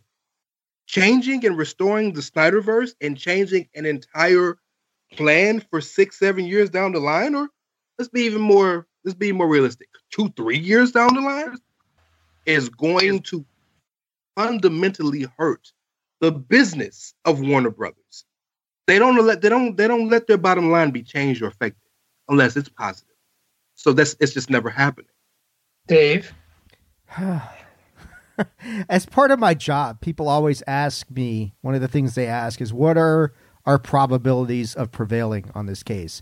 So I'm used to giving these percentages, and in my industry, we usually come out on the short end of things because it's slanted to the other side. But I would give this the chances of the Snyderverse being restored are at best 20%. I'll be a little bit more liberal than Rey simply because there is, a, like you said, Pat, I mean, there's been a deafening call to restore the Snyderverse. The problem with that is that when that deafening call is falling on ears that are already deaf, then you've got a problem. because they're not going to hear it anyway. And, and, Rey's Rey's right. You've got the WB. He already has plans set up. They've come out and said the Snyderverse is not canon, which is a problem when you're saying that the shitty version that everybody's rejecting is canon. Okay, now you've really created some issues. You've got significant bridges burned between Zack Snyder and WB. Yes, they re- they repaired some of that, but when Rey says they they had nothing to lose by this, they had so much to gain by this. I mean, how many subscriptions did they possibly gain to HBO Max from people wanting to see this? How much goodwill did they repair with their fans by putting this out? Now, yes, those fans want to see this done, but it just it's there's too many obstacles to overcome. You're talking getting Henry Cavill back in for multiple films, possibly. You're talking about getting Ben Affleck in for multiple films, possibly. Ray Fisher's gone. Gal Gadot, we don't know what her status is. How do you tie in you, Jason Momoa? How do you tie in the stuff they're doing with Shazam, with Black Adam, with Matt Reeves' Batman? You got all these things going on that how do you reconcile all that? And, and that's and, hey, whoa, whoa, whoa. Keep going, Dave. No, I'm just saying. I, I mean, I, I have an idea how you could possibly do it, which is the speculation part. I don't know if you want me to go there yet, But no, don't speculate yet. All right, that's that. I just Right. I, I I think there's too many obstacles for them to overcome to restore this thing um, the way that they want, and it gets confusing. What's canon? What's not? I mean, fucking, it's like Star Wars now, and we know how you love Rise of Skywalker, Pat. So now you're going down that rabbit hole. And and I want to back up Dave real quick on what he's saying. I'm reading. This is an article from Collider. This is a list of all upcoming DC movies that are planned and either planned or in development right now. Just as of March 19th is when this was updated. The Suicide Squad, The Batman, The Flash, Aquaman 2, Shazam: Fury of the Gods, Black Adam, Wonder Woman 3, The Trench, Untitled Superman reboot, Batgirl, The New Gods, Black Hawk, an, an untitled Jared Leto Joker movie apparently, an untitled Joker slash Harley Quinn movie apparently, Supergirl, Nightwing. Want me to keep going? Justice League Dark, Gotham City Sirens, a Man of Steel sequel that's still untitled. Deathstroke's getting a movie. Lobo is getting a movie. Yes. All of that has to be changed just to acquiesce. To, yes, it does. No, it doesn't. Well, it I doesn't. I'll say this there before we get there. We'll, we're going to talk about there are two of the movies that Rey listed that could be entry points to restore the Snyderverse, and I'll leave it at that. But two of them, I could see them if they wanted to. Here's where you can get it in. So here's why I think this is possible. Here's why I think you guys are thinking too hard on this.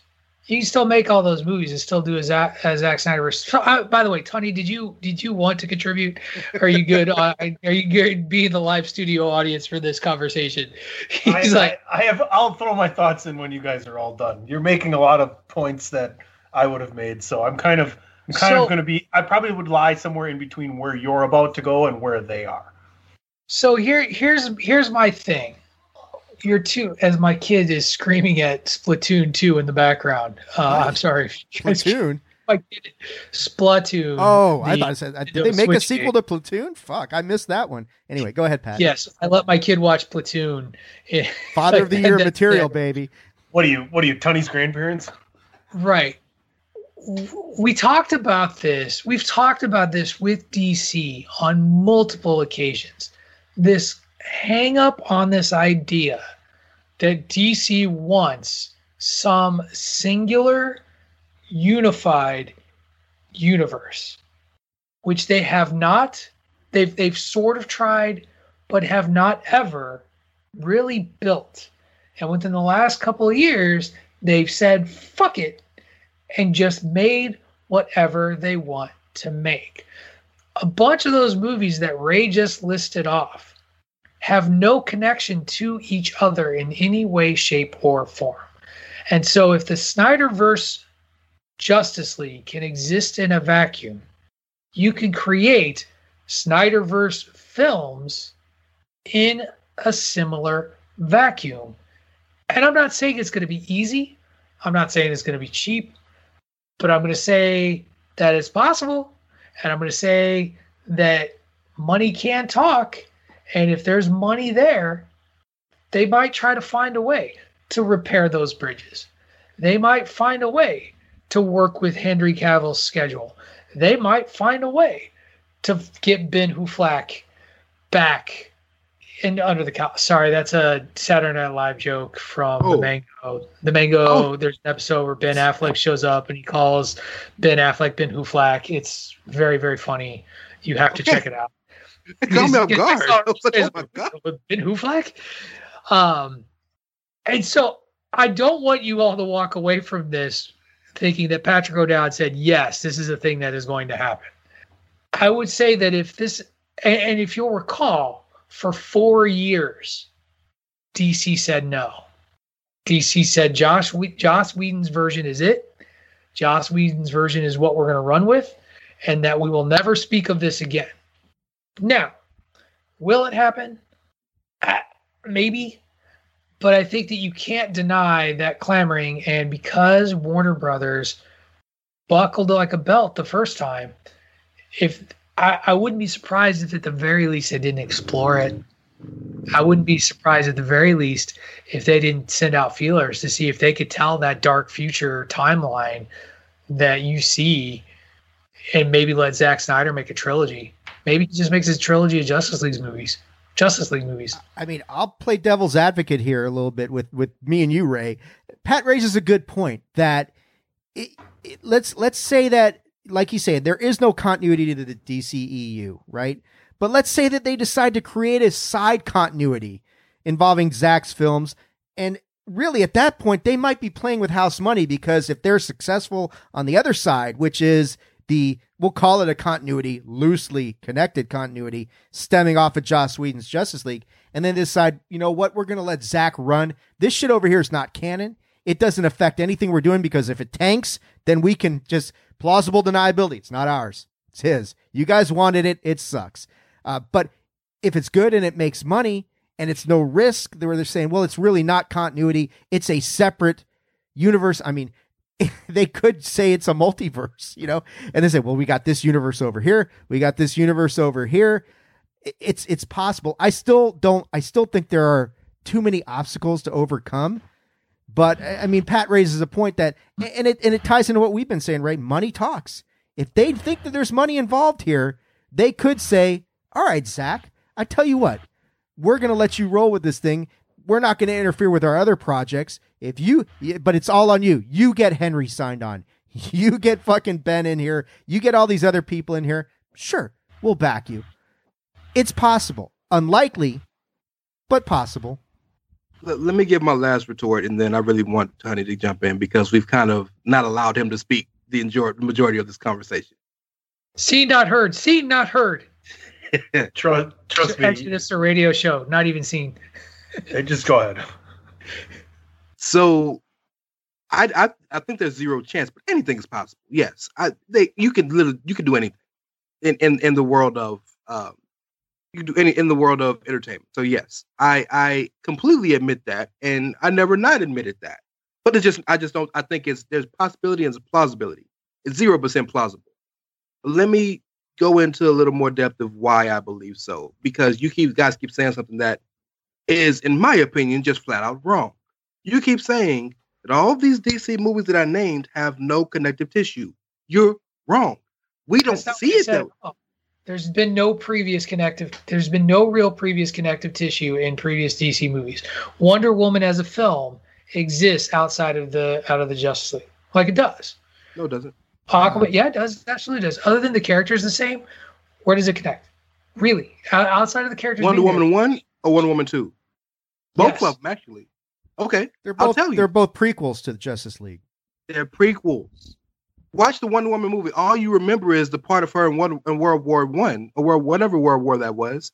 But the beginning and the end shows her in present time, reminiscing. The whole thing is reminiscence of what happened Well, at that time. the picture from Wonder Woman shows up in BVS. That's what Bruce finds. So there is there is that connective thread. Thank you.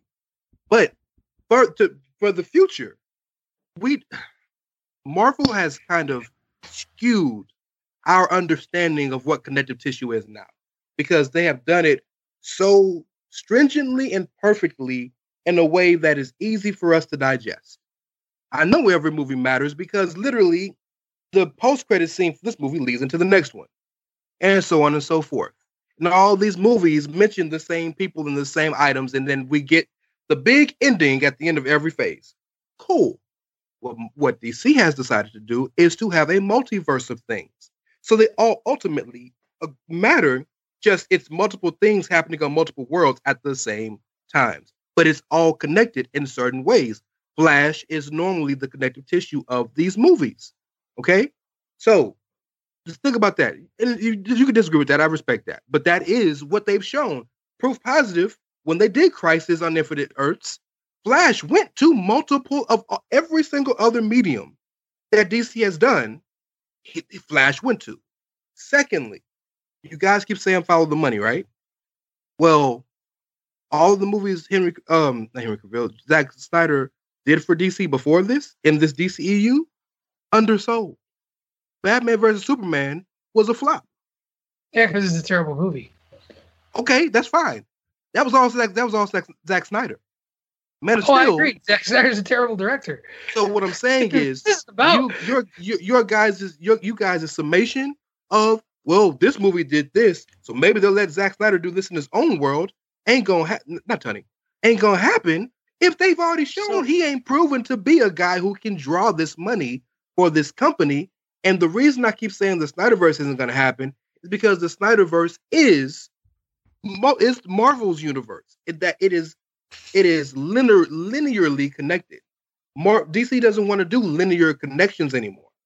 this conversation and this topic is a microcosm of the world we live in and the people who go on social media and lose their mind over everything.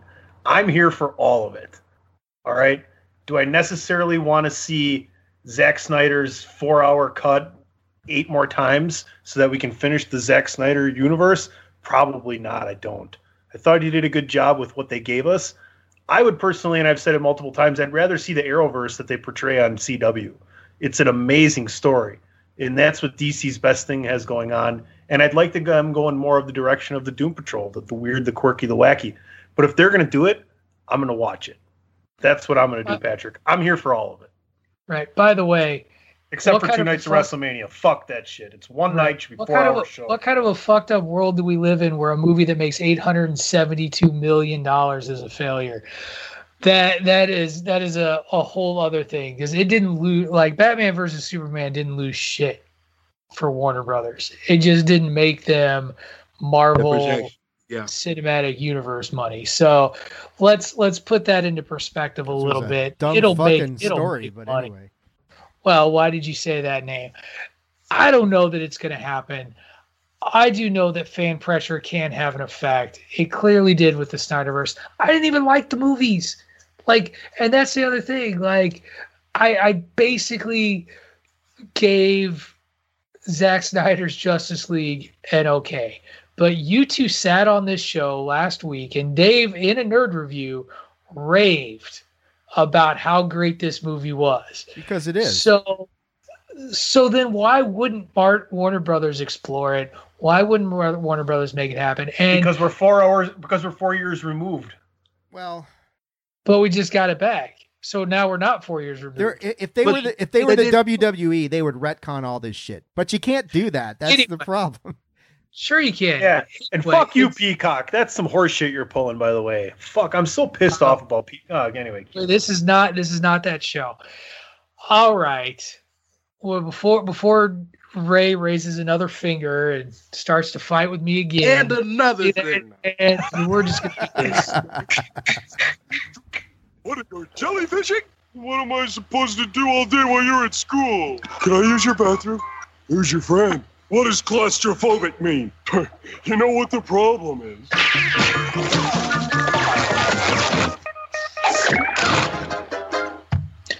So my last, my question today is actually going to be a last topic for us all to cover, and it's based on something that Dave brought up that Disney finally gave Rey what he wanted.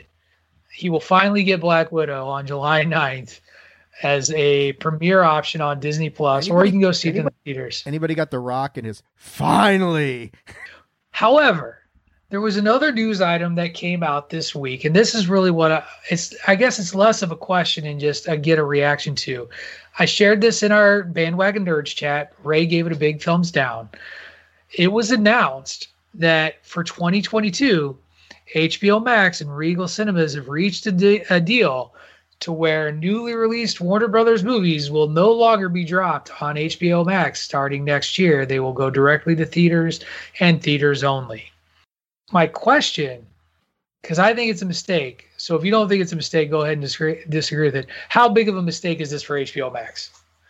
PC Tunney, you go first. You've been you've been the most quiet today. I don't. It depends. It depends on what everybody else is going to do, and that's about that's about as hard down of a statement that they could make, right? Because everything's fluid. Everything is fluid right now. No one knows when this is all going to go back to normal. No one knows how, like, what it's going to mean when it is. What's the new normal going to be? They don't know how the rest of the studios are going to interact, right? So I just think the whole wait and see what happens is, is kind of the best approach for me. if if this is what actually ends up happening, yeah, they're going to take some hit on on the HBO Max side, but then you'll just highlight more content that, that isn't new movie releases there where it's been. And that's life going back to how it was. But I don't think we're going to see that. I think it's a very fluid situation. Dave? Oh, I I mean, I don't see it being the be all end all. I, I think it's a it's an effective compromise between the two companies. I mean, that's what big companies do. They just reach a compromise on something. It's uh we'll have to see what the world looks like in 2022 whether theaters are are operating at full capacity how many of them are left standing after this disastrous year that we've gone through? I, as far as a 45 day window it's in the theaters for 45 days and then hbo streaming that's still what a good 60 90 days better than we used to get. So i mean it's it's okay. I'm i'm not i'm not complaining about it. It's like if it's safe to go back to, I know like the movies theaters here in my city are mo- are opening this week. So my wife's already saying, "Are we going to go watch Godzilla versus Kong in the theaters?" I'm like, "I don't think so," but you can knock yourself out if you want. It just it just depends on how how things look, how the world looks. If things are relatively back to normal, I, I think I think both parties probably come out okay on this thing. I'm I'm going to express my point by using a bit of an analogy. Tunney brought up the WWE Network and their move to Peacock. One of the biggest mistakes WWE Network did was pricing, because at the time they created it, the majority of us would have paid $20, $30 a month for that network at the beginning. They set it for $9.99. And then further down the line, not only did they set it for $9.99, but they made first month free. Right? Was I'm sorry, first first they made that um, you don't have to sign up for any amount of time you could then it was first month free. So essentially you could get a month of the network for free. And so now you can't now go back and say, you know what, we're raising the price. So what I'm saying, what I, I, I my analogy is this: you can't go backwards. And what HBO Max has done to me is they've gone backwards because they have gone, they've doubled down so seriously to the point where now we get major movies live to tape, live to air. Day it comes out at the comfort of our homes for 30 days, and then it's gone. And now all of a sudden you've let us get comfortable with that for a year plus, and now you're gonna go back on that and say, no, that's done. Got to go back out there to the theaters. You're alienating some of your fan base. And while a lot of the alienation is very selfish, it's still alienation. And with all the things that my compatriot said, that we don't know what the world's gonna look like, we don't even know if um, it's going to be okay for theaters to be as full as they are. We don't even know what the theater industry is going to look like in 2022. People Are going to want to go? Are they going to enjoy the the the entire uh, ambiance and situation of going to a theater as opposed to being at the comfort of their homes? So, I just think it's a really bad idea to make this concrete of a decision this early. It's March. Kind of like setting San Diego Comic Con in November, right, Rey? Let's go oh, all in, baby. Oh hey, God, here we go. Turkey. All right, so as you guys try to double down on "fuck that turkey" as the title of this week's episode, Cornish game hens for the I, win. I actually, I, I agree with Dave and, and Tunney in the sense that what I what I think HBO Max did and what they saw was Paramount Plus. Warner Brothers is actually really who we should be talking about here. Warner Brothers saw what Paramount's doing, was like, look, people are okay with this out of Paramount as a selling point. We can walk back on this. Will they lose customers? Probably. Will they lose enough to make it hurt? Truly hurt? Probably not.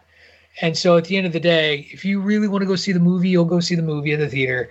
If you don't, you'll wait for the, you'll wait that 45 days what pains me to admit on these airways is we have to recognize that Christopher Platt was a little right when he was speaking against us. don't lie, dude. And, don't even start that kind of shit, man. I have to deal with that like four or five times a week, bro. Don't even. God, why would you uh, do that? because we know he doesn't listen to this show anyway, so it's not like it's gonna matter. Like he's not gonna call up and be like, "I told you, gentlemen, I was correct." I pontificated on right this now. for 30 minutes to you all, and you all didn't listen to me. You melon farmers I thought I was all crazy when I was talking about content creators. You melon farmers thought I was nuts. You all thought I was talking out my ass. I just got a text message from him. Are you guys talking about me? Yep, his ears got hot. That was that was about as good as I could do. Uh, uh, as, as far as a Christopher Platt, by the way, I'm sorry what it was wasn't very good, but I just said Melon Farmer a lot and y'all, and figured that was enough. Take, so it takes more than that, Pat. I'm just saying. no, it doesn't really. Just say Melon Farmer a lot and say y'all, and you've got Christopher Platt. I don't I don't have to have the smooth pipes, but I I know the cadence. Anyway, I, I thought it was interesting. I thought it was worth checking out. Before we go and do our once arounds and wrap up the show, I did want to bring us full circle to the 90s project with which wrapped up last week. I got to tell you guys, this whole week I spent being like, damn it, there's another comedy I wish I would have thought of. Oh, I can't believe I forget that one. Case in point, Swingers. Forgot Swingers. Love Swingers. One of my favorites. Watched it all the time. I don't care that it wasn't one of your favorites. It was one of my It is. favorites. It is one of my favorites. There, there were um, there was another good example of a com- there there's just like comedies that just kept popping up here and there. That was like, oh, I kind of wish I'd done that.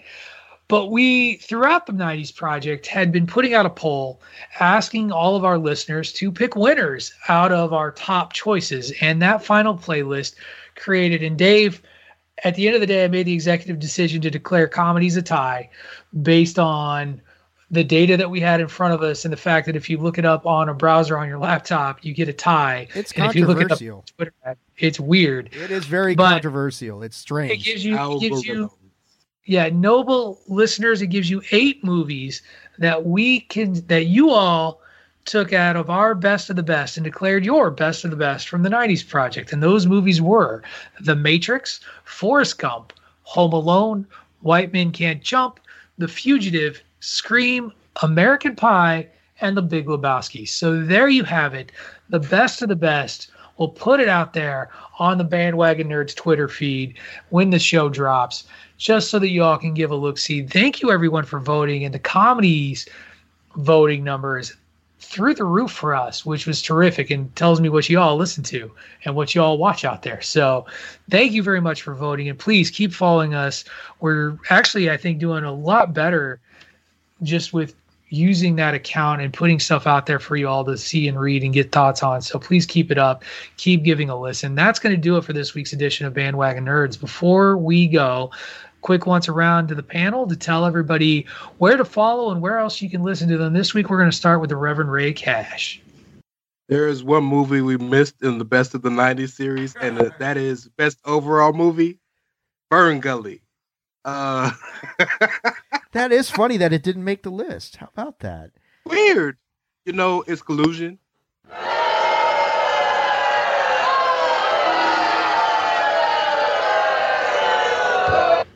Just can't keep a good brother down, bro. Shout out to Fern Gully. Uh, I'm at It's Rey Cash, R E Y as in Mysterio, C A S H as in dollars. You can find me on the chair shot dinner every night. So uh, yeah, listen to some stuff. Buy some shirts. Mr. David Ungar. Well, I mean, all I'll say about the 90s project is that's a uh, hell of a watch list, actually. I mean, you could have a really good time watching those eight movies. Just anybody out there wanting to lo- know what the 90s are all about, watch those eight. It'll be a good time. But you can follow me on Twitter at AttitudeAg, that is at AttitudeAGG, and on Facebook.com slash Attitude of Aggression. Live studio audience, PC Tunney. Yeah, you can find me at PC Tunney. Thank you to everybody for continuing to listen to everything on the Chairshot Radio Network. We're trying to do our best and uh, keep keeping up with Chairshot Radio. We're having a good time with it. Mania Madness. And Mania Madness, yep. We just uh, dropped our la- latest episode this past Friday. We're into the 20s now, getting to some of those big time shows. Good stuff. You can follow me on the Twitter at Wrestling Realist. That is at W R E S T L N G R E A L I S T. You can catch me every Sunday morning with David Ungar on the Chair Shot Radio. You can catch us every Monday, the four of us here with Bandwagon Nerds. And you can catch me every Wednesday on the Babyface Heel podcast with Greg DeMarco and Miranda Morales. That's going to do it for this week's edition of Bandwagon Nerds. Thank you again, everyone, for listening. Now get out of the basement, get some sun, and enjoy your streaming services while you can with those instant movies because apparently they're going away. And don't fuck that turkey. This has been Bandwagon Nerds on the Chairshot Radio Network, a part of the chairshot.com.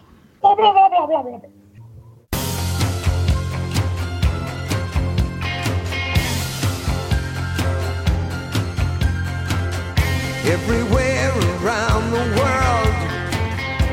Come to America every time that flag's unfurled. They come into America. Got a dream to take them there.